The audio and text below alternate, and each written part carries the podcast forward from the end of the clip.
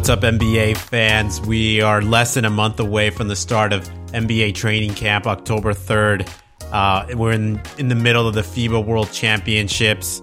Uh, it's the summertime, so that means we're breaking down our division previews as we head into the 2023 2024 NBA season. Should be an exciting one. We're starting this week off with the Atlantic Division preview, which includes the Celtics, 76ers, Raptors, Knicks, and Nets. And each week we'll be breaking down each one of these divisions until we get to the start of the of the new season.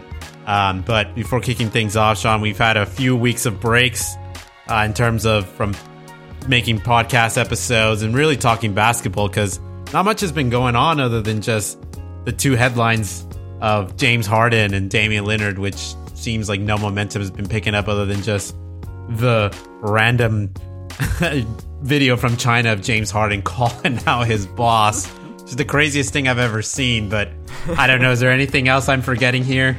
Uh, I don't know. Nothing crazy, Alan. Yeah, I mean, th- those rumors, or I guess just the drama around that fizzled. I think there was actually a lot more movement in the media space than there was on the actual NBA court. With you have Shannon Sharpe over at First Take now. Oh you right, that whole new squad with Undisputed, and that I feel like that's been more of the the story around, at least from slightly a basketball perspective. Um, more so than actual any any NBA stuff, which I'm actually kind of thankful for because, I mean, the stuff we were getting before was just so sad. I mean, the Zion stuff, the Ja stuff, the Lillard and Harden stuff. I mean, yeah, it was just none of it was very good. it was all yeah. just just puff pieces for the media and just a lot of things you didn't want really want to hear about. And so I've actually been okay not having anything like that for a while. But I am excited to actually talk about some actual NBA stuff with you. It's been so long. We're refreshed. We're ready to go. Yeah. On the media note, though, also kind of lost if I think because this the ESPN layoffs have happened now. I think a month, um, two months ago wow, now. Yeah, at least a uh, couple. Yeah. Yeah, no more Jeff Van Gundy or Mark Jackson right. for this upcoming year. It's going to be Mike Breen and to be determined. I'm going to guess Doris, Doris Burke is. Yep. Mm-hmm. Doris Burke is probably going to take one of those seats, and TBD on if there's going to be a third, who the third commentator I heard that, uh, Doc Rivers is in the running. Oh, Doc Rivers. I think that makes sense. So That'll be that'll be interesting. I think I've gotten so used. I mean, I've had my complaints about Jeff Van Gundy at I times. I think everyone did, it's probably why they're not there anymore. Yeah, but it's quite the change. I mean, these guys have been at the helm for I don't know. I feel like as long as I can remember, since Modern. even pre 2010. Yeah, no, that's that, they are a staple in a way, and they had their own share of memes. But hey, you know, you, you gotta you gotta change things up a little bit, you know. Mm-hmm. No more Jalen Rose either, which is I think yeah. was an odd one. That was a head scratcher for me, but Max Kellerman. I liked Max Kellerman. I kind of saw that coming. I think his expertise was more boxing, so more so than basketball. he tried. I, I give he him credit. He has he has that goat take of the of the century with the Iguodala. give me Iguodala. That will live in infamy. Oh yeah, it, it, bought him another year at ESPN before this layoff. But, but yeah, let's let's jump right into it because there is one bullet point of NBA news, and I was pretty excited about this one. Christian Wood officially signing a two-year deal with the Lakers, really a one-year deal and a player option. Uh, you know, this is the prototypical deal of I don't think he was getting the money he thought he could get in the summer. Might as well sign with their childhood dream team, the Lakers here build some value for yourself and then opt out of that player option and sign elsewhere. At least that would be a best case scenario for Christian Wood. Uh, but for us Laker fan, I think this is the best case scenario is where you get a guy who's shoot averaging over 40% from three, almost seven footer. I mean, 10 rebounds a game. Sure, there's the, there's the complaints on defense. There's, there's the head scratching stuff. What is so funny? I just I love this I, signing. I can't get through I, you saying these things without laughing, and I tried. I tried. this is a fantastic signing at the at the number that we got it for. At the oh number that we got it for, dude. I I just uh, this is a great signing. You know, great signing. A, you know, Alan, I I respect you so much as an NBA analyst and a fan of the sport, and the fact that you're just you are just giving this man so much more credit and so much more puff than he's actually due. Like, what makes you think he's even gonna play at all? so this is this is where this is this is where my head's at with it is yeah, I'd maybe Christian Wood is not going to be like a six man of the year. I think at best case scenario that is what oh the Lakers God, help you. But- how is this in but no. sentence? But no, I no, I don't think he's going to be like a six man of the year candidate. Uh, maybe he'll start here and there. But really, where I see the value of Christian Wood is come playoff time. I think there's going to be a few games Oh in the playoffs where he's going to surprise us. He's going to be a very good chess piece in the in the many rounds that the Lakers are going to go on to win the championship next year. when you're going four rounds to win that title, you need you need some you need some good cards in the in your back pocket. And you think And, uh, Christian Wood, I- Christian Wood, I think Christian Wood is going to be one of those. I do think so. oh, Th- Remember this this is a Laker team that that was below average from 3. As good as they were and the playoff run that they did, they were never really average at the three-point line. so to add a guy who can knock them down like this, I don't gotta be a think plus, that Sean. anyone was It's ever gotta be a plus. questioning his ability to shoot a three pointer. I think it's more his ability to play basketball in any other facet than just standing there and shooting a three pointer. yeah. I I I still got to say Sean for for for the the minimum the minimum deal that we that they're giving this guy, I think I think it's a good signing. That Shouts is out that to is Rob the most reasonable thing you have said this entire segment. because it's a minimum deal, there is literally no risk at all. You might as well put him on the roster. And Yeah. you know, if someone gets injured, who's who's even the backup center right now?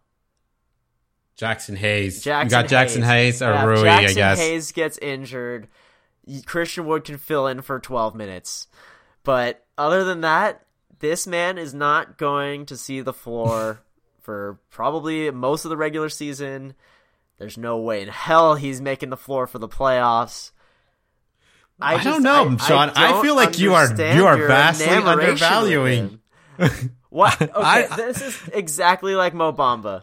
How excited were you when the Lakers got Mo Bamba during the trade I deadline? I was pretty excited. I thought Yeah, I think we needed okay. we needed another big Yeah. man piece. Yeah, but yeah, okay. So that sounds pretty similar to this. And then, uh, how did Mo Bamba uh, end up pre- contributing? to Hey, the hey, that was no, that was that was the fault of Oh, health. we can't, yeah. we can't really, That's it. Yeah, can't really put health. too much he on it. He didn't come back, and he he wasn't healthy once the playoffs started, and he just didn't keep riding the bench after that. We'll we'll. Uh... Hey, those those those were those were high consequential games. We couldn't we couldn't experiment there. okay, but so Mo Bamba so you're but Mo you Ba- can experiment with Christian Wood. through yeah, when you have a full season, yeah, you can. He's not and he's gonna play. I feel like you are undervaluing him that way too much here. Let's okay, here's the here's the number. Lakers shot 34% from the three-point line, 25th in the league. So we're talking, you know, well below average here. yeah. Christian Wood's a 40% three-point shooter, 7-footer. This this value there. There's value there. If you could only have him shoot three point shots and have him affect no other parts of the game, then sure. but you got a traffic cone on defense and a guy that doesn't really have a high NBA IQ. He's not. he's not gonna. He, he's not gonna understand how to do a pick and roll with LeBron. He- He's just that's not his game. He's an ISO Hey, player. LeBron James has probably got Zadrunas Zagauskas into the Hall of Fame. if, he, if LeBron can get that man into the Hall of Fame, he can get Christian Wood to be a respectable Oh. NBA if, player. If Christian Wood can be Zydrunas Ilgauskas level, then I'll eat my words. But it ain't it ain't happening, man. I'm sorry. Like we're gonna we're gonna look back in December. We're gonna be like, man, how are the Lakers looking? Pretty good. How many minutes is Christian Wood getting? Let's do an over under bet right now. I, I'm going to say at least 10. He's got to be getting at least 10. You- I'm okay, thinking, I'll, I'll go under think- are ten. you- I'll take that over under. you'll take under 10. I'll okay, take I'm under glad. ten minutes. That's easy. Ugh, Let's that's have a- so easy. We can, uh, bearing injuries, of course, but like, let's. bearing injuries, sure. And I'll I'll even up it again. I'll I'll keep that number under ten for playoff games that the Lakers make Okay. because that's your I don't- main point you're trying to make is that he can make a difference in the playoffs. I don't think he'll. I still don't think he'll play. I you don't think he'll? I mean, I think he's going to have what Lon, the Lonnie Walker game against the Warriors. I think he's going to have a few of oh, those. Oh, So that's the thing is that Lonnie Walker affected one game. One game. Yeah. You're saying that Christian Wood will affect every series. Not every series as in every game, but I think there will be one or two games per series where I think Christian Wood See, will that- have himself yeah, a that's game. already way more than Lonnie Walker did. Oh yeah, yeah. Know, I know that. Yeah, that and that's that's that's what I'm saying. And I would That's be, what I'm saying. I would be dumbfounded if Christian Wood had one Lonnie Walker game. I think you're underestimating the the chess I- piece here. I I, I will play the chips as they fall. This this Let's is how I'm it. seeing it right now. I I Are- I just cannot believe that you're not seeing this my way. I don't know, man. I I have a good feeling here. we got man. we got Darvin Ham. the playoffs last year. we'll see. We'll we'll reevaluate in December. How about Yes, that? We'll we take will. a look. We'll we'll take a look under Yeah. the hood. What's going No, on in that's fine. December? I won't. If he doesn't get a single minute in October, I won't even mention anything. I won't even bring it up. but I know you'll be watching. I'll be watching. Yeah, I'll be watching. All right. Enough about Christian Wood. This isn't the Christian Wood episode. FIBA basketball underway. Uh, are we watching? You know, this is interesting because you know the summertime. I I was watching. I was watching the women's soccer World Cup soccer games. I was watching. a- Watched a few of those. Once that was over, track and field, the World Track and Field Championship started. I watched those events. And then it was like, oh man, basketball, um, a sport I actually like is about to start. I'm going to be so excited. Got started and I haven't watched a single game. I know. Uh, hate hate to report. What is it about FIBA? Is it just that like is there not enough media coverage? Are the stakes not high enough? Wh- what is it about FIBA that just doesn't interest us? I think it's just the stars not being out. You know, Luka's team is Luka's out, but his team's okay. I would love to see more Giannis out there. Uh, Spain got upset pretty early in the, in the rounds. Um, Yeah, I don't know. I- I it's- just think it's yeah, the lack of star power. Yeah, like all of these, like like take let's take Lithuania for instance, like a team that beat Team USA with I think the only recognizable player on that team for uh, us as NBA fans would be Jonas Valanciunas. well, they were supposed to have Porzingis, and Porzingis wasn't didn't suit up for them. Right. So yeah, you only have one recognizable NBA player. The rest are guys like you don't really ever hear about, and so I feel like that that really takes away a lot of that for U.S. fans because we just don't know the European game at all. They don't get aired here. Um, like even like the guys that signed that were like the EuroLeague MVPs. I think one of them signed on the Kings, and I think OKC got another big Euro name too.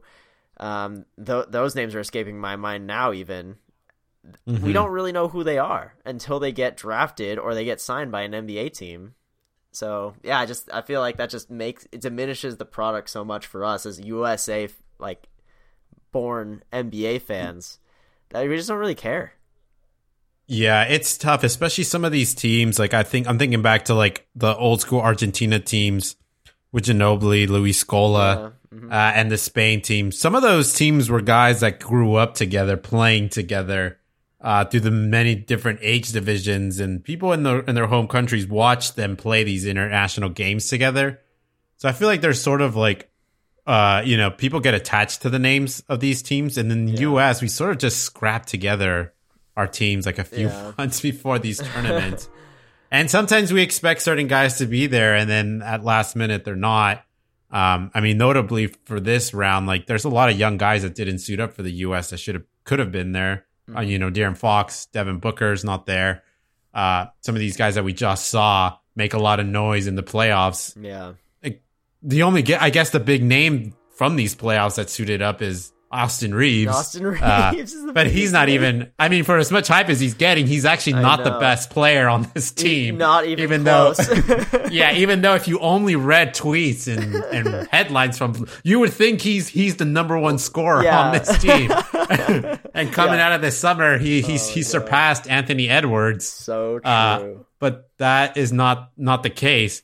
Uh, so I think it, there is that, and also like I think Porzingis is the name I brought up, but Jokic also didn't come out. Giannis didn't come out for the. Yeah. So the just just the other international names didn't quite suit up for this for this for this tournament. So yeah, I don't think. Yeah, like Embiid, he would play for what? Cam- I guess Embiid and Siakam could play for Cameroon, but I doubt they have any, like enough to fill out a Yeah. full NBA team or like a full World Cup team. Yeah, Wemby didn't didn't play for France Right. either. Yeah, that would have been a big pull.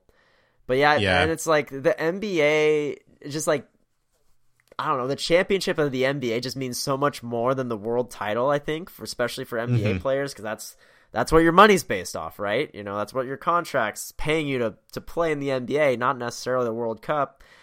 You're you're you're going to focus on that and this is just more chances to get injured, uh chance to be fatigued coming into the season, a long season, 82 game season plus playoffs like yeah if you're trying to win a championship like it doesn't benefit you to play for this world cup team other than for national pride which you know that is a really important thing. Like i i would love to wear a team usa jersey man. Like i loved i'd love mm-hmm. to run for team usa but I, I guess for these guys like maybe for some of them like oh i've been there done that. I represented us in the olympics. I got us gold. What else do you want me to do? Yeah. I will say one other thing too about Team USA that I wish they would emphasize more is getting the young guys to, to show. I'm not talking about like the second year NBA guys, but like Scoot Henderson probably should have suited up Mm. and been at this team for this team. yeah Uh, maybe Brandon Miller. I guess maybe they Uh, probably did try out or Miller. something. that guy's not But at the very, I would have loved to see Scoot Henderson go out there and play a few minutes, uh, especially, especially this tournament, considering the names that they have on the roster. I think he probably Yeah. could have gotten himself some minutes. Um, I think that would have also helped pull pull some names. Uh, another name that I forgot to mention in terms of g- good young guys who didn't suit up, who we saw make noise in the playoffs. Jayson Jayson Tatum, Tatum, he didn't yeah. play either. Mhm. Yeah, none, none Uh, of the none of the top guys really. I think the best you could argue the best the best player on this team is Anthony Edwards. Yeah, I agree. Um, yeah. So the other thing too, small thing is the times too. I think some of these games, some games fell at like two a.m. three, which I don't know if I should complain too much because I, I mean, I did watch some of those soccer games pretty late. so Right, Uh, but yeah, it's just it's just not worth the investment, and you know I, maybe they'll put together a big a better team next year for the Olympics. But yeah, the, the. World Cup just if we if we end up losing, you know, which seems possible. I mean, we've already lost one game to Lithuania, and I don't know if we lose. Like, I- don't think anyone's really gonna really care or be like embarrassed. You know, oh, I actually think it's the opposite. I actually think we'd be hearing a lot about it. That's I was gonna say like I feel like if they lost, we would be hearing a lot of it versus if they won it. But like we when we lost to Lithuania, like people people were ragging Mhm. on it, but like I don't feel like it stayed in the news. You know, I guess that I guess that's true. Yes, if they lose, it's going to be it's the number one thing. thing. Yeah, one day everyone forgets about it. Ah, on to the NBA season. You know, yeah, it it's not going to be like as I, I think if we lose an Olympics, that's way more catastrophic. That's why we had to make the redeem team. But Yeah, for a World Cup, I, I don't feel like this. Yeah, it's as critical, and and maybe it is because the media doesn't really give it a lot of coverage and doesn't really care if we lose. yeah. I do. I just had a random thought pop in my head that I wonder how much of it is that sort of ESPN and Turner Sports have most of the NBA coverage, Mm, so they quote unquote the basketball networks yeah, right? versus the World Cup is in Fox Sports's. Uh, Fox Sports has the rights to it.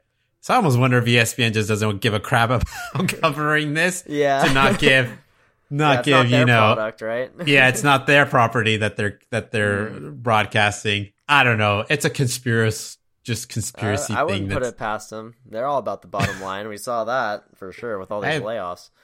Yeah, I mean they're definitely they're definitely competitors. Uh, moving on though, Bleacher Report released two different lists uh, this week on uh, different players, different player projections, but they released their top ten players for the 2023-24 season. There's there's there's names, but I don't think there's any surprises here. But I think one of the more interesting ones they did release is their top ten players for the next in the next five years, and the list goes Luka, Jokic, Tatum, Giannis, Wemby, Anthony Edwards, Shai, Scoot, Devin Booker, and Cade Cunningham. Scoot Henderson making the list here before and Wemby before even playing an NBA game.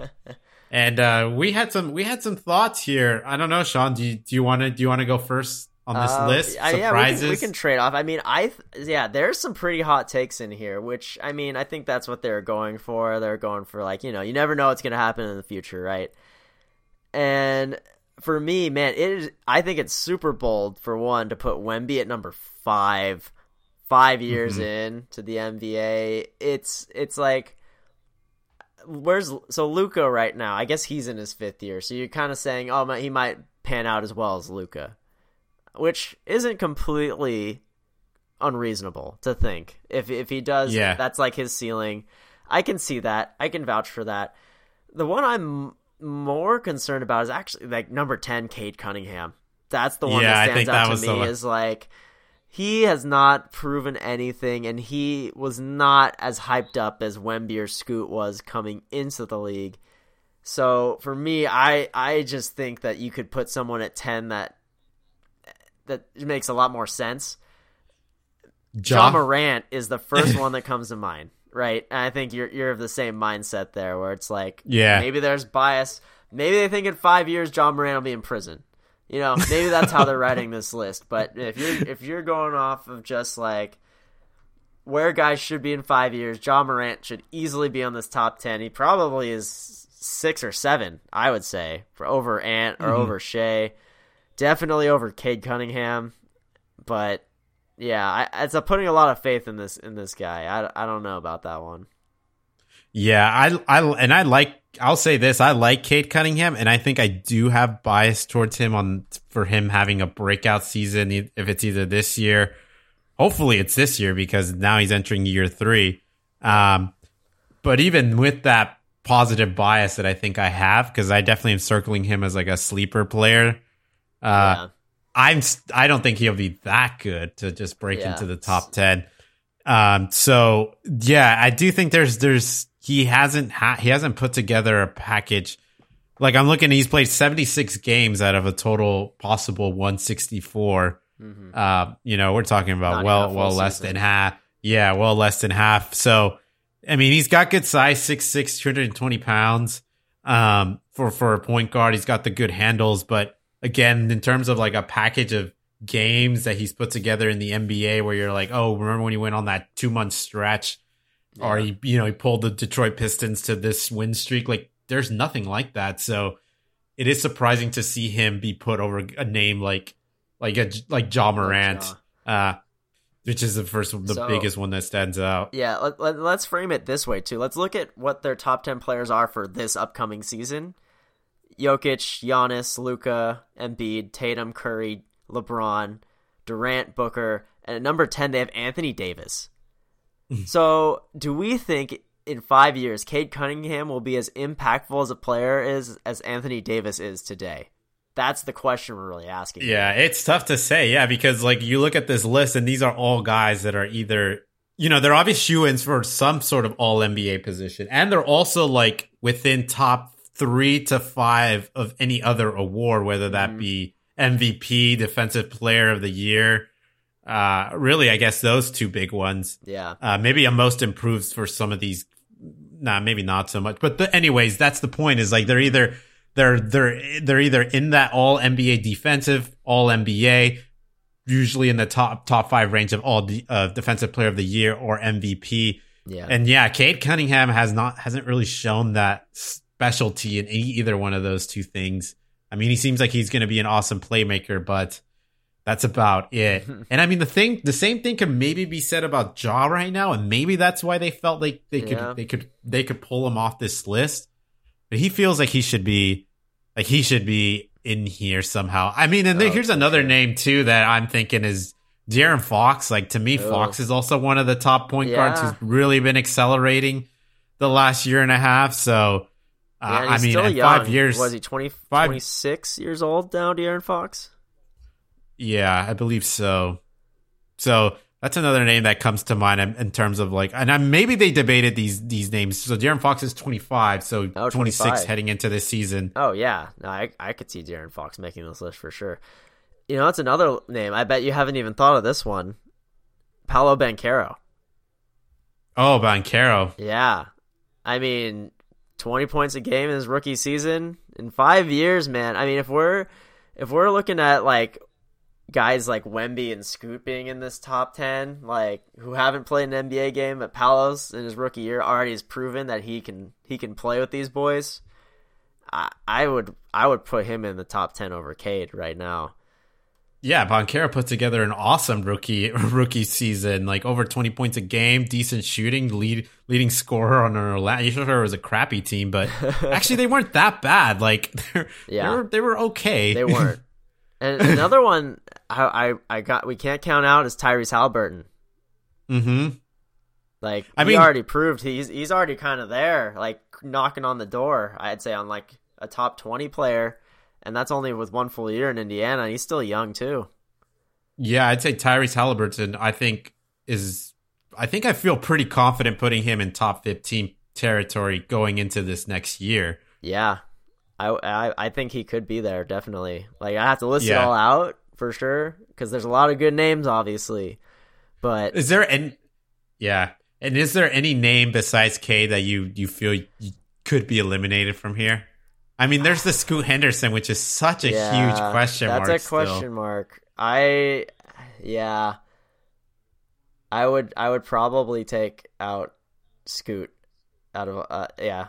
Besides Cade, yeah, Scoot would be the other one. I'd be like, ah, that's pretty, that's pretty tough. Yeah, because I like, I'm thinking like, we're we're we're considering Scoot's ceiling as like a Russell Westbrook, basically.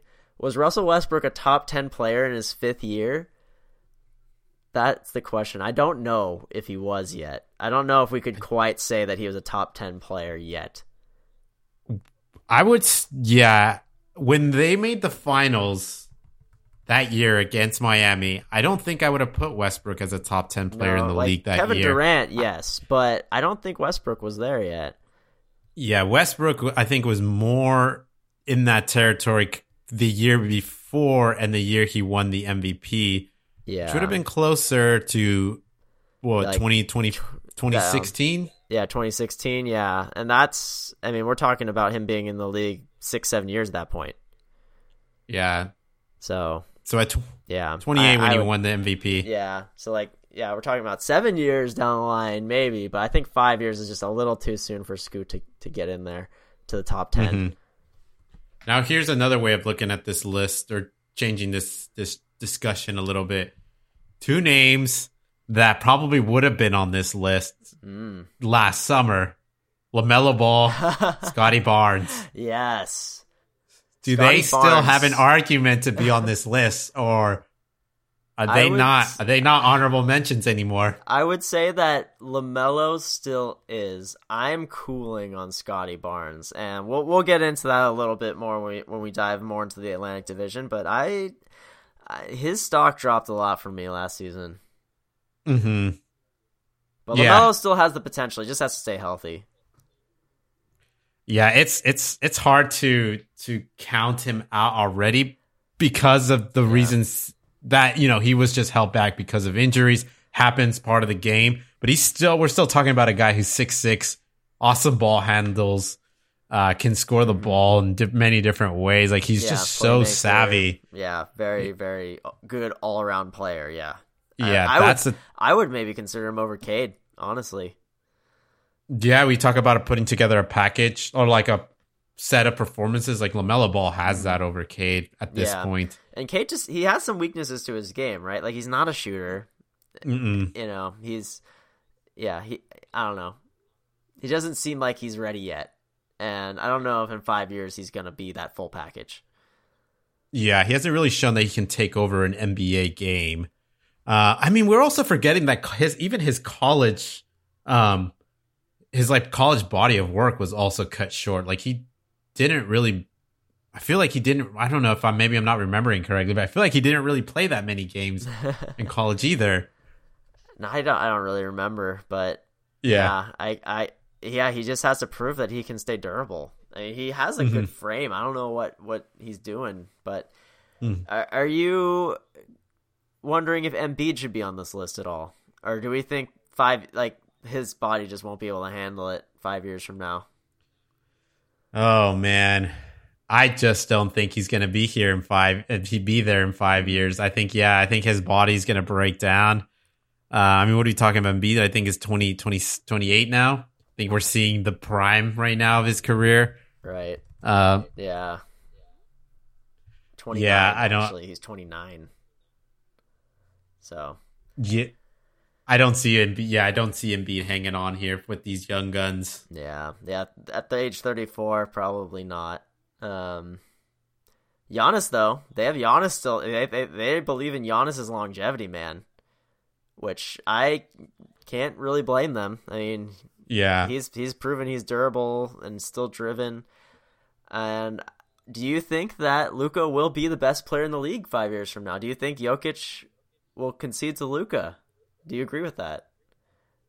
I think so. I think Luka still has such a such a much higher ceiling just being a mm, guard. Yeah, Just his nat and his ability to just score the ball in different ways. And I think Jokic will hang on there for the next five years just because Jokic's game is just feels like it, it's going to last more than a few years here in the like Oh, it's yeah. going to last two decades in the NBA Mhm. because he's just not a high flyer. He's not an athletic guy.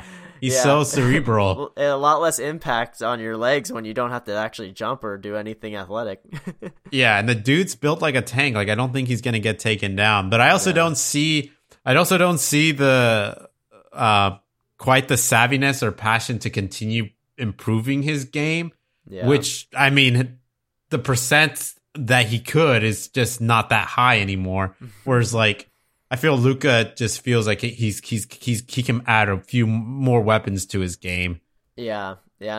I mean, he's he's playing in the FIBA World Cup, like we mentioned, and he's he's going to be coming in slimmer, coming into this NBA season. We might see him just hit the ground running and maybe take this number one spot sooner than five years from now. Yeah, unlock. Yeah, fit, super fit, Luka. Um, top 10 players for the 23 24 season. Do you see any obvious um, head scratchers here, Sean, or any anybody missing No, missing out? No, this list's pretty cut and dry. Yeah, we we kind of listed it off quickly earlier, but yeah, I don't I don't really see any problem with it at all. Yeah. Do you? Um, um, I am surprised that they have Anthony Davis at 10, actually. Really? I am. Why are you surprised? I I I thought I thought I thought I thought more I thought people were gonna knock him for the injuries. I'm actually glad to see him at ten, but I am a bit surprised. I think I would think that some people would knock him out of that top ten and put put somebody else in there. Um, yeah, uh, the talent's just too much. I think. yeah, but I think it's just goes to show that I think that that the, the the basically the set of games that he what he did during the playoffs last year has sort of helped his reputation, and he's starting to see a bit more respect on his side. Because I think Mm-hmm. last summer, some some places had Anthony Davis, I think at like number twenty, uh, like number nineteen, like in that closer to that range, which Yeah, I thought was haters, man. head, a, head, a real head scratcher. So to see him in top 10, I think it's a good thing, but I am a bit surprised. So in a good way, I think in a good way. Yeah, no, I think So- I think it's the right call. I, I think he belongs there. Mm-hmm. Yeah, exactly. So let's get into it. Atlantic Division previews, uh, starting from the team that we think is going to be the best out of this division all the way to the worst. The Celtics, uh, no surprise here. I think are going to walk out with the division title. Uh, and obviously the, I, in my eyes, are probably the favorite to come out of the East. They're younger than the Bucks. They have more cohesiveness, at least it seems, than the 76ers at this current juncture. And they have more talent and they're further along than another potential team that could make a run for it. I'm thinking the Cavaliers. I think they still have more talent than a Caval- than a team like the Cavaliers. Yeah, Uh, so to me, I think it's theirs. It's their Eastern Conference title to lose. Uh, the Miami Heat obviously are the ones who took them down in seven games in the conference finals, but the Miami Heat every season I just have major questions for them, and yet again this yeah season they I have answer it every year. yeah, and they seem to answer the call and just make me look like a fool. Maybe they'll do it again this year. I don't know, but they still don't look like they're heading into this season. They look like they don't look like they're better than the Boston Celtics. So additions: Kristaps Porzingis, Oshae Brisk, Brissett, Brissett, departures: the Marcus Smart trade and Grant Williams. The Marcus Smart trade was was huge, getting rid of a former defensive player of the year.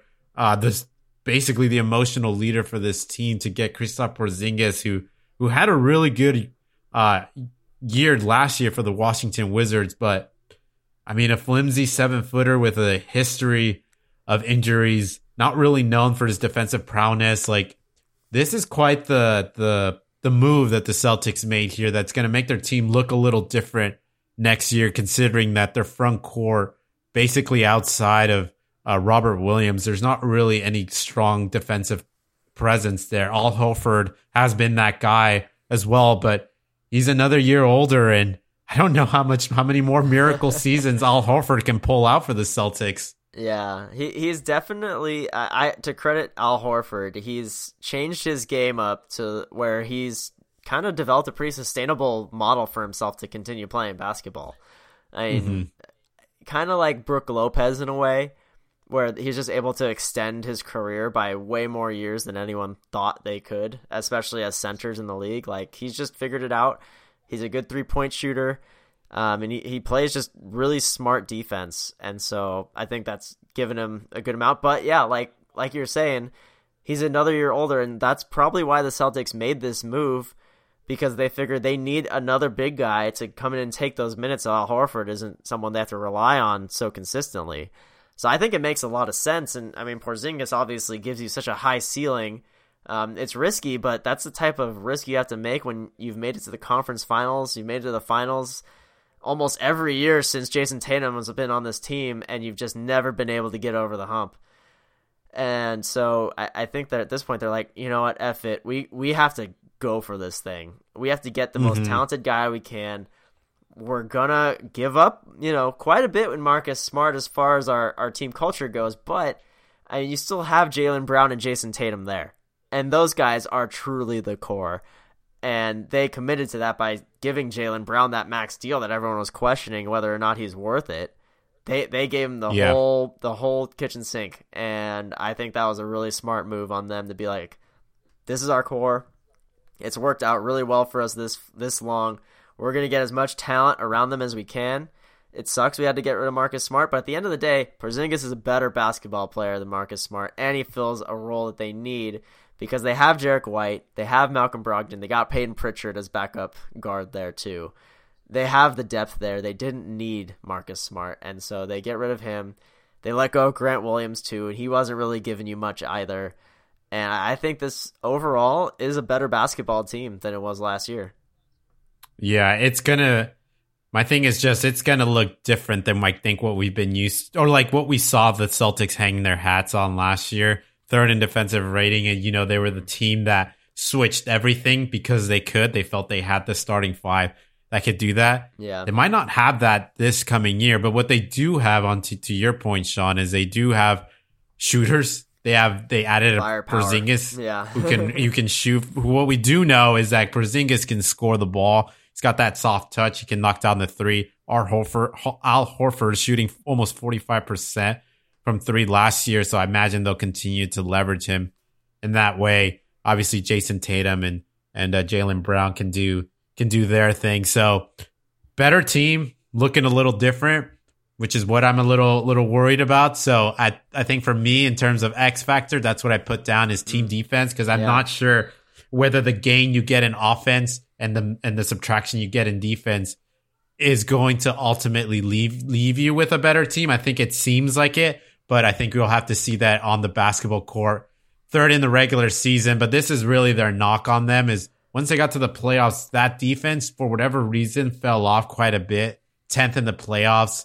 Um, Miami Heat were just blistering the Boston Celtics with Gabe Vincent and Max Strus. Like, I think ultimately maybe that's why they decided to make this swap as well. Is like, hey, we're hanging our hats on our team defense, but somehow Miami was figured out how to just break it down yeah. with guys that were just like slightly above above average. So maybe it's not worth putting our baskets our eggs into that basket. So we'll see how that plays out for them. But again, I think if the team defense really falls apart and this team is strictly only an offensive team, then uh, they might not be able to hang around here and, and keep their status as the favorite mm-hmm. to come out of the East. But if they can stay close to the third defensive rating that they had, and they're they're an improved offense, like that's the that those are the boxes you need to check to be an NBA champ right there. Um, yeah. That's for me. Uh, trending, I still I have them trending up as up as well. Terms of storyline to follow, Jayson Tatum, I think, will continue to do his thing, but can Jaylen Brown live up to the hype of this humongous payday that has sort of loomed over the last, over all of last year and even a few months into the summer of like, is Jaylen Brown going to sign his deal? What's the, what's going on with that?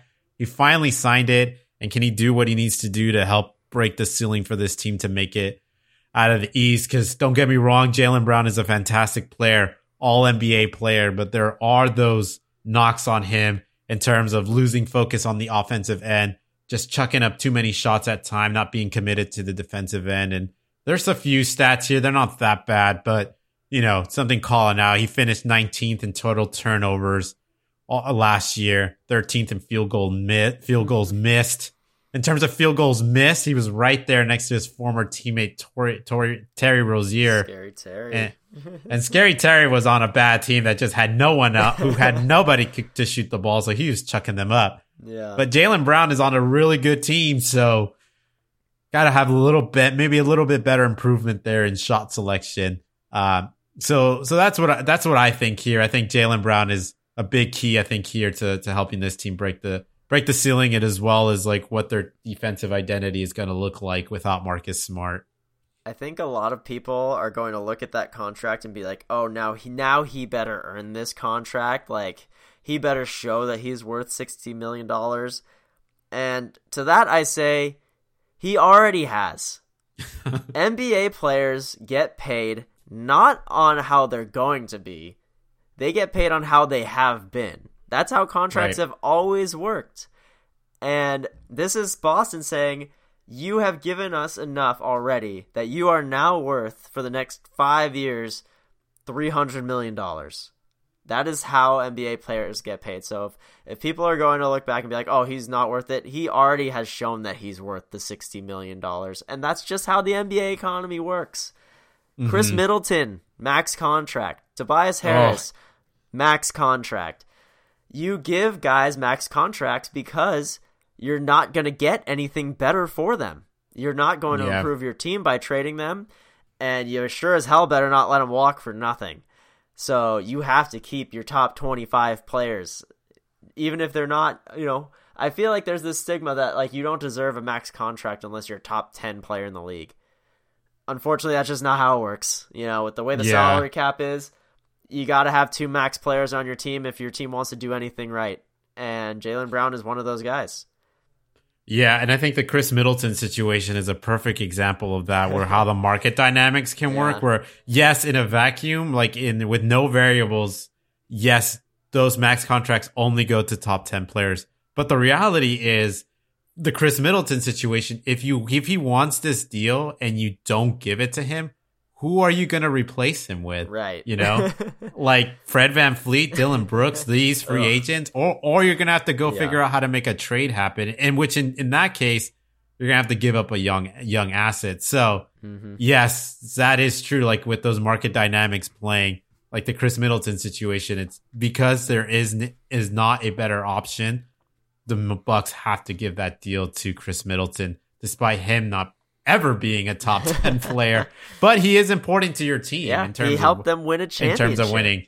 And yeah. that was while he was on that max contract deal. Mm-hmm. Yeah, you just I, and Jaylen Brown, I think, is better than Khris Middleton ever has been. Mm-hmm. So for me, oh. yeah, it's a no brainer with, with, the way that like the salary cap's going and the collective bargaining agreement and how much money these guys are going to be making in like three years. Jaylen Brown's contract's going to look middling by then. Yeah. Like Luka's next deal is going to be like upwards of seventy five million dollars a year, probably. That you is know? insane. Like just yeah, just think about that, and you're just like, okay, That's... I guess Jaylen Brown's worth sixty million. That's insane. Seventy five million dollars per year. Like seventy five million dollars is more in earnings than some players in like the early '90s made in their entire careers. Oh, yeah. Like good 100%. players. Yeah, like Michael Jordan even. You know? Yeah, like Charles Barkley's like these guys. That's yeah. that's so crazy. Uh, but uh, but yeah, Celtics trending up. I mean, in my eyes, I see them as as the favorite to come they're, out of the East. Yeah, they're for sure. I don't know what your contender. Feel. I mean, how many teams can you count that have three guys that are pretty much shoe ins to average twenty points a game this season? How many how many teams can say they have three of those guys? The Suns, and that's it. Yeah, That's I'm all I trying can to think. of off the top of my head. Three guys. Hey, like, hey, uh, some Austin Reaves fan would say the oh Lakers yes, got of it. course. Aus- yeah, my bad. Yeah, totally forgot. Next John Havlicek right here. yeah. Uh, but good point. Yep. The next team, 76ers, some would say this team should be a close second here uh, to the Celtics.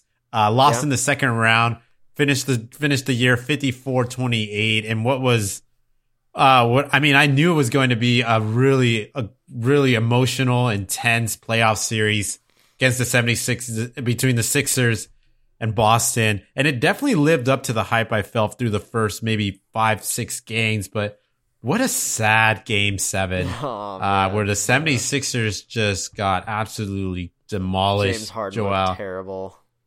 terrible. Joel Embiid not even taking many shots. Like I still don't understand how star players go down like that. Yeah. Um, but that same feel, that same vibe has just sort of ridden into the into the summer for this team.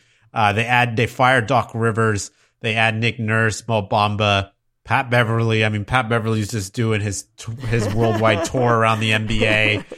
He's gonna get every jersey by the end of his career. Uh, departures, of course, Doc Rivers, and I have this nose maybe James Harden. Like yeah. I have no idea what's happening James here. Harden's no draft spirit picks. has departed for sure.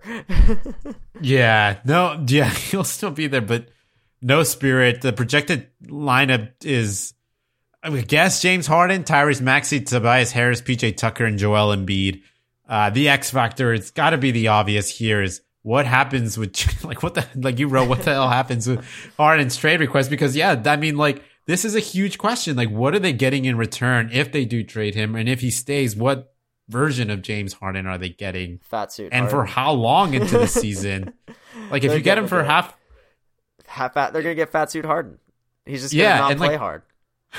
and what does that happen for your record? Like, do you get to the trade deadline and you're like the ninth seed because of this, and and Oh. the value for James Harden is just tanked that you you get some ridiculous, you know, as average return? Like, it's so there's so many ways to take this. There's so many factors. I think chief among them is Daryl Morey's unwillingness to part with James Harden for anything less than a return that he feels will still help them compete as as well for a title as if they had uh, fully bought in James Harden. Yeah, Which I don't know how long that patience lasts. Maybe it lasts the whole season and they just ride out the whole thing.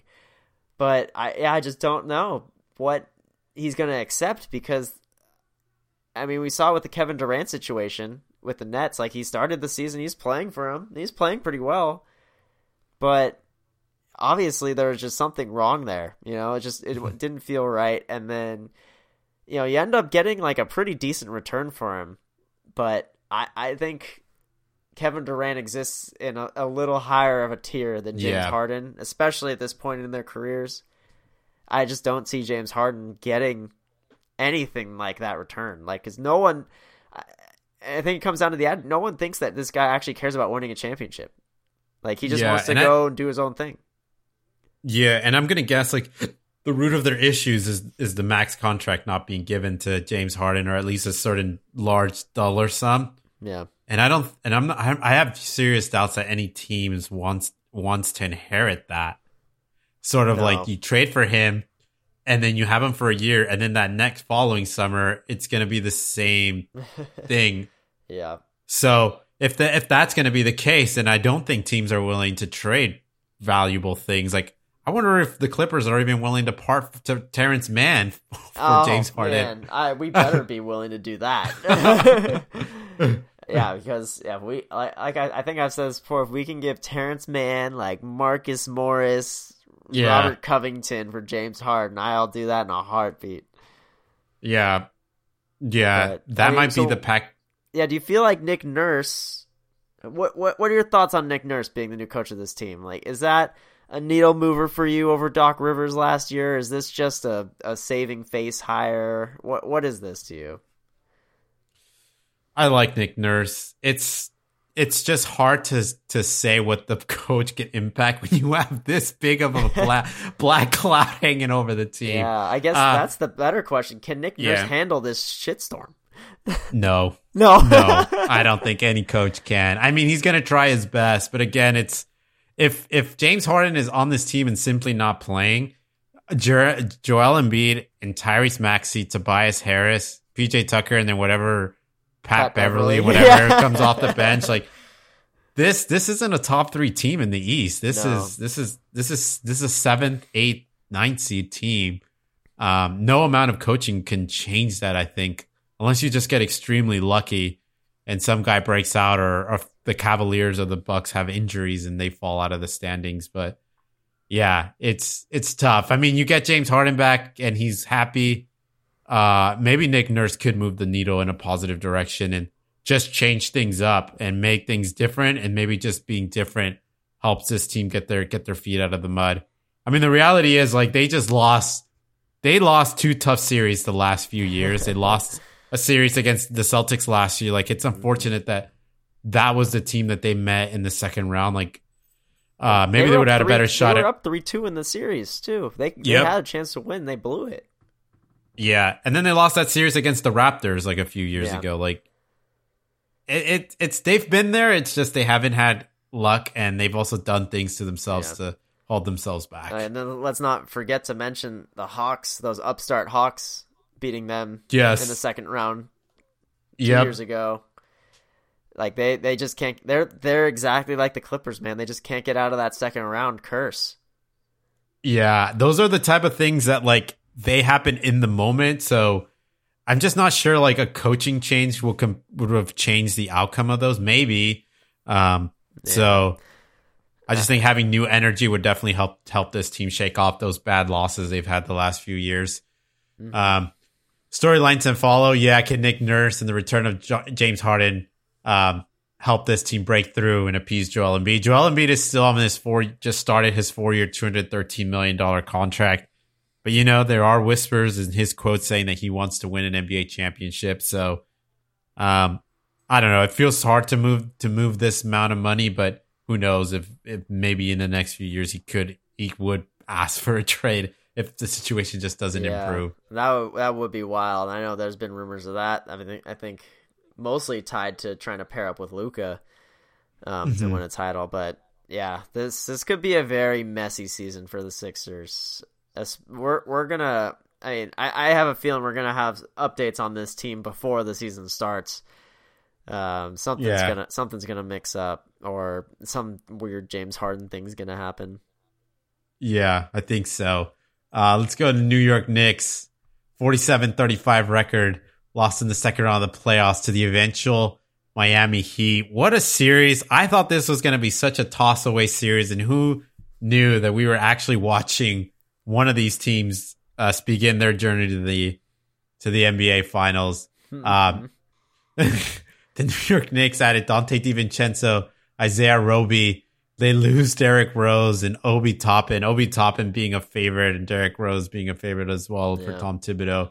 Drafted nobody. They re-signed Josh Hart, and their starting lineup will look a lot still Pretty still the same, the same, as last year. Jalen Brunson, Quentin Grimes, R.J. Barrett, Julius Randle.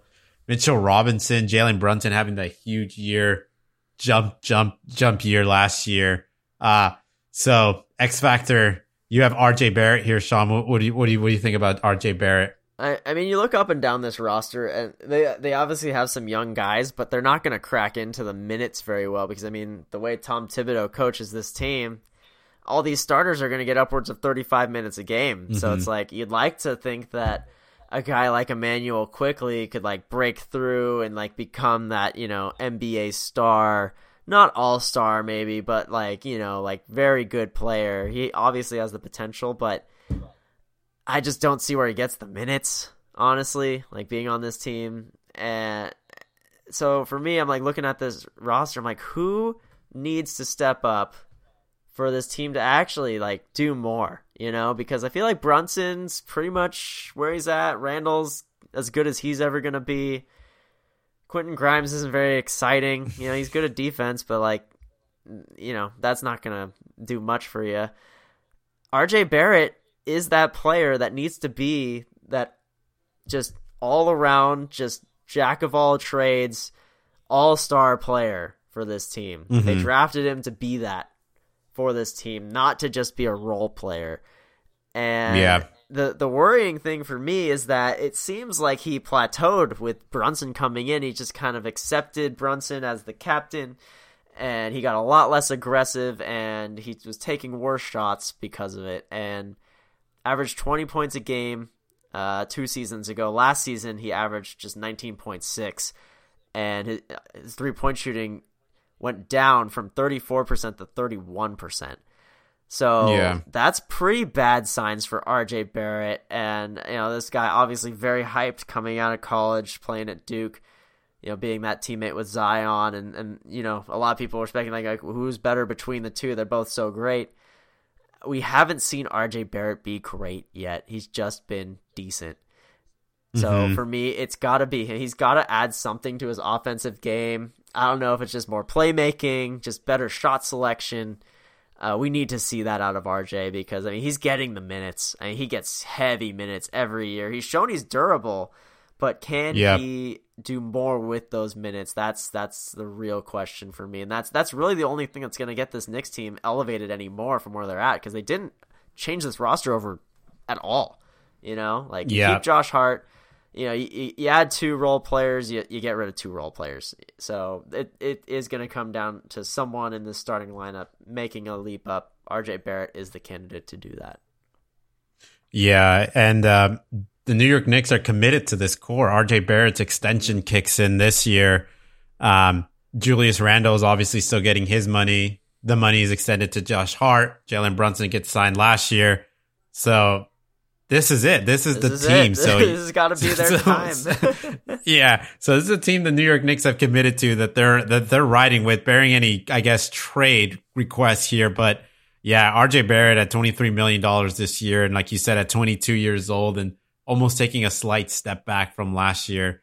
They, yeah, Tom Thibodeau and New York. I'm sure the the front office at in New York also has to be thinking about this. Like, how can you unlock more from RJ Barrett? Like, how can you use utilize him in the offense to put him in spots where he actually wants to be in to to succeed? Because maybe he's not quite the shooter that you want him to be, but he can score in other ways. He can get guys involved in other ways. But yeah, you would like to see RJ Barrett's numbers improve a little bit more this coming season. Yeah, yeah, and I think the other storyline to follow here can Brunson continue living up to being this this team leader? Um, mm-hmm. He he proved he could do it last year. He had a successful playoff run with his team. I think they did better than a lot of people gave the Knicks credit for, and he was rewarded with being the captain of Team USA for the FIBA World Cup. And so, if if they, he can come back with a championship from that, I mean, I could see his confidence just being in an all time high, and you know, see see what he can do. You know, I I think that you know a lot of people are going to think like that the the Knicks hit their ceiling last season. Like they exceeded expectations. They had a good playoff run, but you know, that's that's where you know they're gonna end up this year too. And if you have a guy like Brunson who can be a leader, kind of like a Jimmy Butler type, you know, just like rally these troops who you're like, these guys are just, there's no way they're gonna do that well. Jimmy Butler did that for the Heat. Brunson, I think, can do the same for the Knicks. Yeah, so 47 and 35, finishing fifth in the Eastern Conference. New York Knicks did last year. You think they can do that again, or you think we? You, I don't think, they, they, they will. I, I, think yeah, it, it's a very low chance. That's that's what I want to see though. I want to see that leadership out of Brunson, like a Jimmy Butler type. Mm-hmm. You know, to really elevate his teammates to that next level because there's there, there's only so much that this roster can do talent wise. Like it's it's gonna have to come from the heart. Yeah, I'm seeing uh, the over and under on this team to start the year last year was 38.5 games, yeah. and they ended up winning 47. So, did we see the best version of this roster last year already? I don't That's know. Maybe. Yeah. Yeah. So we'll see. We'll see what they what they do. 47 wins, considering that they were projected at 38, does seem like Pretty quite the great. Yeah. quite job. yeah. Um, now let's move on to the Nets. Man, this mm. is this is probably one of the most interesting teams on this on this I list. So I mean, these first three they really didn't change over much outside of Porzingis swap. All those other rosters yeah. are pretty much the same. Yeah, the the Nets 45 and 37 last year swept in the first round, but that 45 and 37 I don't think really tells the story of who this Yeah. team was. They were actually 12 and 15 after Mikal Bridges made his debut, so after Durant was traded with a bottom 8 offense and league average uh defense. Their additions Darius Bazley, Dennis Smith Jr., Lonnie Walker, and maybe perhaps Ben Simmons' spirit. Oh gosh. they found it. Maybe. Oh, sure they did. Sure. yeah, he- Departure, he really Seth- figured it out now. Departure Seth Curry, long timer Joe Harris, Patty Man. Mills, Edmond Sumner, and Yuta Watanabe. I can't believe they got rid of Joe Harris, man. He Never thought I'd see the day. anything. He just felt like he was a Brooklyn he net. is, yeah. He was that. He is like the last remnant of that team. Like it's all Yep. new now. Yeah, and a few draft picks from the the picks that they got through the many trades that they've made of swapping stars. Noah Con- Clown- Clowney, the first round, of the 21st pick, Dariq Whitehead with the 22nd pick, and Jalen Wilson with the 51st pick.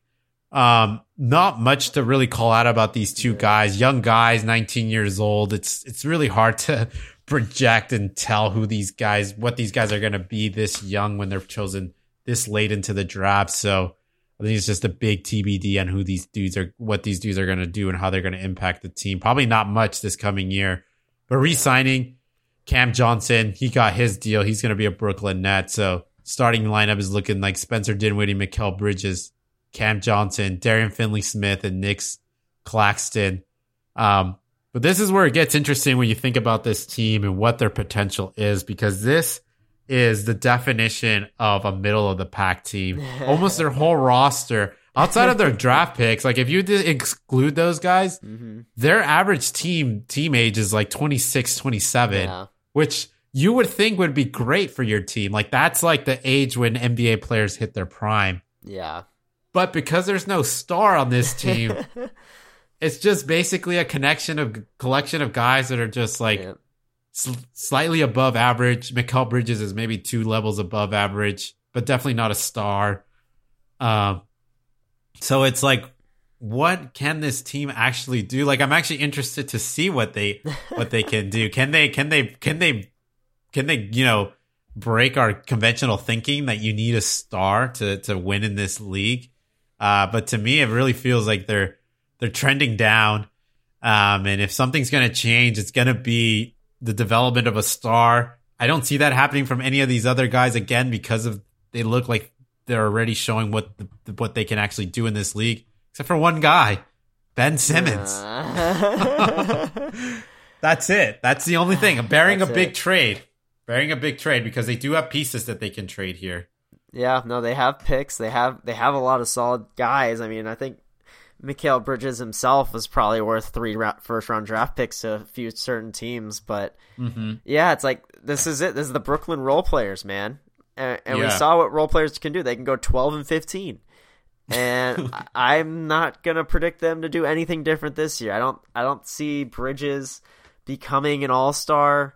You know, he's he's just gonna be like that Detroit Pistons Jerami Grant type. You know. Remember when Jerami Grant was like the guy on Detroit and that earned him some Yeah. big contracts and now he's got that massive one in Portland? That's that's how I see Mikal Bridges right now. Like it's it's in the same position. He's he's forced to be the number one option, and he's gonna score like the number one option for a team that just isn't gonna have anyone else putting up shots. So for Yeah. me, yeah, like all these guys are just so like middling. They is probably man. If I if I'm really thinking about it, this, might be like the least talented starting lineup in the entire league. And that's not to say they're going to be the worst team in the league. They're just going to be the least interesting team to watch in the league because Yeah. they just have no high flyers. They have no box office guys. They're just a bunch of solid dudes. And they'd, you know, every team would kill to have one of the guys in their starting lineup as like their fourth piece. Would Yeah. be just fantastic. But that's all they are. They're all just, you know, Mikal Bridges, you could argue, is a third piece. The rest of them, fourth pieces. That's it. Mm-hmm. Yeah, and that's the thing. It's like the X factor. I put Ben Simmons, but it could also be a trade depending if the team decides to blow it up because they could make a deal with any team in the league for any of these guys. Like I think there's no team that wouldn't want a Dorian Finney-Smith in their starting five, Yeah. Cam Johnson or a Nick Claxton. Um, it just depends of whether the Nets just want to tank and be the one of the worst teams in the league and not have anybody show up at their stadium after this new ownership Yeah. group. And see, that's just, the just, problem. just is, giving yeah, up they're- millions of dollars. they're not even yeah they're not going to tank effectively I, I actually don't even know if they own their own first round draft pick i think they might have given that to houston in the james harden deal Mhm. they have other people's first round draft picks but Yep. yeah i just like them tanking might not even help them and even if they tried to tank like i feel like they're just good enough that they would be just like 30 win 35 win team you know and you're not getting a good shot shot at a, a top lottery pick to get an all-star that way so mm-hmm. they're gonna have to trade for someone because or just hope that someone comes to them in free agency I, I just don't really see that happening either. It's just oh man, they're they're stuck in a in like Washington Wizards zone right now. You know, where they're just like perennially average to below average and it's just hard for you to get out of it. it it's it's yeah, they're they're stuck. Yeah, I guess the only thing that's working for them is they still haven't committed absurd money to any one player the way the Wizards did with Yeah. John. Wall and, and Bradley Mikal, Beal. the way Mikal Bridges is playing though, like you know, they they better deal him quick or he's gonna demand a max contract. This is true. This is true. Uh storyline to follow. I just put Ben the Ben Oh, Simmons thing again. Let me, And let me only- ask you: this. Do you believe any of this? Do you personally think any of this has any merit to it? Because I don't. There's a there's a piece of me, there's a tiny piece of me that is interested in it, but that may just be the basketball fan and also the dramatics of it that keep me interested. Because let's not forget the game. It, the the game of basketball is a game, but the NBA is the entertainment Mhm. of it. You know the storylines that happen within the league, and this is one of those storylines where you have this, you know, fall from graces type of story. And can he can he have can he have a redemption story? I'm a sucker for a redemption story arc. so if there's a chance I yeah. can see a good one, I'm gonna pay a little attention to it. Yeah. And there it feels like there's a glimmer of hope, and these are the glimmers of hope. Mikal Bridges jumping on podcasts talking about working out with Ben Simmons, Oh, saying he looks good. Marc J. Spears, the respectable longtime writer for the M- of the NBA, Yeah. uh, said he spent time with Ben Simmons in Florida this summer. The confidence and the swag is certainly much different than what we've seen from him in the last two years. Quote from Mark. Um, Uh-huh. So there's something there. Anyone can have swag on a practice gym. what is your what? What's swag like? ah, I don't. I don't know. I don't. I I do not care about any of this. So you have no, you have no, you give it zero shot. I that- give it zero shot, and it's not because I am rooting against Ben Simmons. I I too would love to see that redemption story. It's just he's had so many chances. Mhm. Uh, There's other redemption stories out there that I would much. I, I'd take way more stock in than this one. I, I'll take Ja Morant's redemption story over the his. I'll take Zion's redemption story over his. I'm I have no faith in Ben Simmons. I think he's gonna. I think he's gonna get back on that basketball court October nineteenth, or whatever day the season starts, and it's all just gonna come crashing down. All that quote unquote confidence and swag that he that he had with Marc Spears. I I just think he's gonna hit the lights, and he's gonna be like, oh wait, I'm scared. Yeah, so Ben Simmons will start his this basketball season at the age of 27. Last time he averaged more than 10 points was in the 2020 season. We're going to play 58 games. Ten points. Wow. We're talking about ten points, man. oh, Yeah. brother. Yeah, I guess do you have any other different X factor for the Nets, Sean, if you picked one? Hard to say. Are you willing to trade Mikal Bridges? That's the only way that you create movement one way or the other. Yeah. I don't think they are. I think they love him. They they want to keep him and they want to somehow get Damian Lillard to Brooklyn. I guess there's Yeah. your X factor. Yep. Can you somehow convince Portland to trade you Damian Lillard without giving up Mikal Bridges? Yeah, I was gonna say like if you can keep Mikal Bridges and Cam Johnson and you get Damian Leonard, then you actually have yourself Yeah. a team that's oh, yeah, trending if up. You can, if you can pull that off, man, yeah, that yeah, all bets are off. But yeah, good luck with that. yeah. Let's move on to the the last team, the Raptors, forty-one and forty-one, finishing ninth in the Eastern Conference. Last year, they add Dennis Schroeder, Jalen McDaniels, Jakob Poeltl. J- um, wrote Jalen McDaniels twice, but yeah, Oh. Jakob Poeltl. Departures: Fred VanVleet, longtime cur- longtime coach Nick Nurse, drafted Grady Dick, uh, and re-signing Jakob Poeltl. I thought they did they re-sign him? They re-signed yeah, him. Huh? four I years, thought he was in a seventy-eight million. yeah, getting paid. So the projected lineup: Schroeder, OG, Scottie Barnes, Siakam, and Poeltl. This is such a weird team because they arguably probably had one of the pieces, two of the pieces that were most talked about heading into the trade deadline last year: OG and Siakam. Any team wants them, and the way the way the teams wanted them, you would think that this team would have been a would have closed the season out so much better than they did but they've just been on the downward trend every year ever since they won the championship. And this year feels like they're headed for an even worse year than last year. Like I have them trending down. Like I don't think they win. They go 500 this next year with this lineup. Not with Fred VanVleet was actually an important piece for them in terms of like his shooting. Dennis Schroeder just doesn't bring even nearly that same value. Yeah, it's just it's a slowly sinking ship, man. I mean, Mhm. it's just it's slowly getting more holes in it, and the water level's rising. And Fred VanVleet was another big hole on that ship that was causing it. It's sinking a little faster now, and you know what Raptors have done Be- to help get that shit. They haven't done nothing. They haven't done anything. They've literally done nothing but stay on the sinking ship and maybe they're like, maybe this thing can stay afloat for another few years. That's that's what it seems like they're doing at this point, because this this team's going nowhere fast. I mean, we talked about the Nets being in the Washington Wizards tier. The Raptors are for sure in the Washington Wizards tier because Mhm. they they have a lot of guys that just for some reason they just don't work together. They they really don't. Mhm. It's like you talk about like all these guys like wow, like everyone wants OG, everyone wants Scottie Barnes, everyone wants Siakam. It's like why can't these guys that everyone wants all play together? You know, it makes sense, right? They just don't work. They really don't, and they'd be better off on different teams. And you know, this is this is a crazy thing too. Is that last year they could have had Kevin Durant if they were willing to give up Scottie Barnes. Yeah. Scottie Barnes. We are like, yeah, he had a great rookie year, but he did not follow that up very well. So now you're looking back on that like, oh my god, how did we not give up Scottie Barnes to get Kevin Durant? Like this could have changed the trajectory of this entire franchise, and we did not get it done.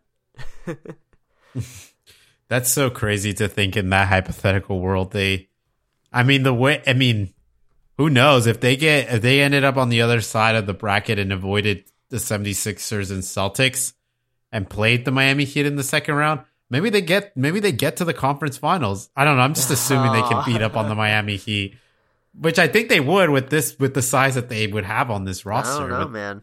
The Heat, the Heat proved a lot last year. they did. They did. I just I just love thinking of these scenarios where the Miami Heat would not have made it to the finals. But you love to hate on them. But the X factor, yes, it's like what what exactly does this team want to commit to and can they commit to it before any of before the hype on some of these guys wears off? At least the hype around long dudes that can shoot the 3 which is all all OG really is. Uh, I mean, he's a defensive guard, good defensive guard with good size can, that can knock down threes, but I don't know if he can add anything else to his game. I don't know if Siakam's going to add anything else to his game either. So get him, I guess, figure out and commit to whether you're going to trade these two guys and get the pieces that you want back now before, uh, I don't know, before teams start stop valuing these things or the game of basketball shifts into in different ways. Yeah. The, the OG and Siakam specifically, those guys' value is not going to get any higher than it currently No. is. It's it's super high as it should be. I mean, they both had great seasons last year as individual players. So if you're gonna trade them, it has to be now. It has to be soon. If this team looks exactly the same after the trade deadline this year, it th- this whole season's a huge loss. Like, what a huge loss to to have the, all this high value capital and to do nothing with it. Because I, I I don't know if I speak for you too, but I'd be shocked if this team was anywhere close to contending for a playoff spot with this roster as currently constructed. Uh, yeah, I have to agree. Like, I, I don't think they can be a 500 team. I don't think they cl- if they keep this all intact, they're not a 500 team. No, um, and it's like the guy, the guys are good, right? Like these are good players mm-hmm. we're talking about here. We, they just don't play well together, and all you did was replace Schroeder with or Fred VanVleet with Dennis Schroeder. Yeah. Yeah, you say you were 500 last year with Fred Van VanVleet. How are you gonna say you're gonna even match that? Just downgrading your point guard. It just it won't happen. Yep. Here's the other X factor too. Siakam is going into his last year. Ooh, um, that's I, big. One. He has to get traded. Then he has. To. Yeah, he has to get traded. I can't believe we that hasn't been brought up. Yeah, the lack of extension it's, that's been offered to Siakam. Yeah, that's crazy. Like, yeah, he, they're not gonna extend him. There's just no way. Mm-hmm. They haven't done anything the last few years, so you gotta trade him. Yep, I think so too storyline to follow. You wrote this here, Sean, and I think it's really, really worth bringing up because I haven't thought about this guy all summer. And now all of a sudden yeah. I'm thinking I mean, about him. I mean, yeah, and this is something you brought up earlier too, Alan, was like, would Scottie Barnes have been on that Bleacher Report, like, who's the top 10 in five years last year? I think mm-hmm. last offseason, Scottie Barnes would have been on that top 10 list. Now he doesn't even get close to it, and it's because he leveled off completely. Pretty much, actually, it's kind of funny. It's very similar to RJ Barrett. Like, they both yeah. averaged about 20 points a game two years ago. They both averaged a little under 20 points a game last year. Lower shooting percentages. Uh, Scottie Barnes had less rebounds overall. And a lot of that had to do with obviously Siakam coming back and being a larger focal point on on the team this year versus when Barnes was a rookie, he was injured. But still, like you would think that as a second year player, even if you have another guy who's playing similarly to you, you'd still be able to get yours at the very least. But he wasn't able to do it nearly as efficiently as he did his rookie year. And with Siakam still here, I don't see a jump coming for him. And I'm just not mm-hmm. sure what his ceiling is anymore. Apparently, at one point, it was Kevin Durant. now that just looks absurd. And so, like, what is his ceiling? Is it? I don't know. Who would you even compare Scottie Barnes to at this point? Is it just like Siakam? Jayson Tatum? Like, do we think that like Jayson Tatum is like obtainable for Scottie Barnes? I, I don't think so. Not the way his game no. really played. Like Siakam is a ceiling, kinda. Yeah, you're right. so uh, yeah, I'm I'm a little concerned here because it's like we can blow it up, but like, do we? Is Barnes the guy we keep? Is that our uh-huh. piece? I I think they have no choice but to roll the dice on that because they don't have any other options. Um but it, it is worrying to me. I, I'm not sure what this what a, a Scottie Barnes led team looks like anymore. It's, that doesn't give me a lot of confidence. Yeah, it almost feels like this team is doing all it can to avoid thinking how to go through a proper traditional rebuild, which is mm-hmm. scrap all your pieces, all your good pieces, get draft picks, and just kind of take a year by year, evaluate year by year based off the talent that you have on this roster feels like the Raptors want to navigate this more in the terms of like we got our good young piece and now we got our veteran pieces. Now we just gotta build around it. Yeah. But I'm not. I'm not sure they're the, they're at that state. I'm not sure Scottie Barnes is that young piece they gotta build around. You know, it feels almost like they're gonna have to maybe go through the traditional rebuild, which is trade OG, trade Siakam for multi-year picks, and then you take it year by year and wait until you get that that star piece and then you start building around it like they're trying to it feels like they're trying to avoid that at all costs but it may not yeah. it just may not be in the cards for them to do that yeah yeah it could be them just not wanting to take an off year which mm-hmm. you know, sometimes you got you gotta bite the bullet if you want to contend for a championship, or if they think that this can be a, a playoff team. Still, they're still holding on to that hope. I, I, yeah, I think you gotta let it go this year. I think that those dreams are over. Yeah. Oh, poor, poor Raptors. Once, once an NBA champ, but you know, this is the circle of life in the NBA. Yeah. Uh, uh, 41 and 41 last year. We got them trending down, not even hitting yeah. 500 or making the playoffs. So we got maybe three, three, three, uh, three teams out of this, uh, out of this division making, uh, making the playoffs. MVP? Yeah, comfortably you, three teams.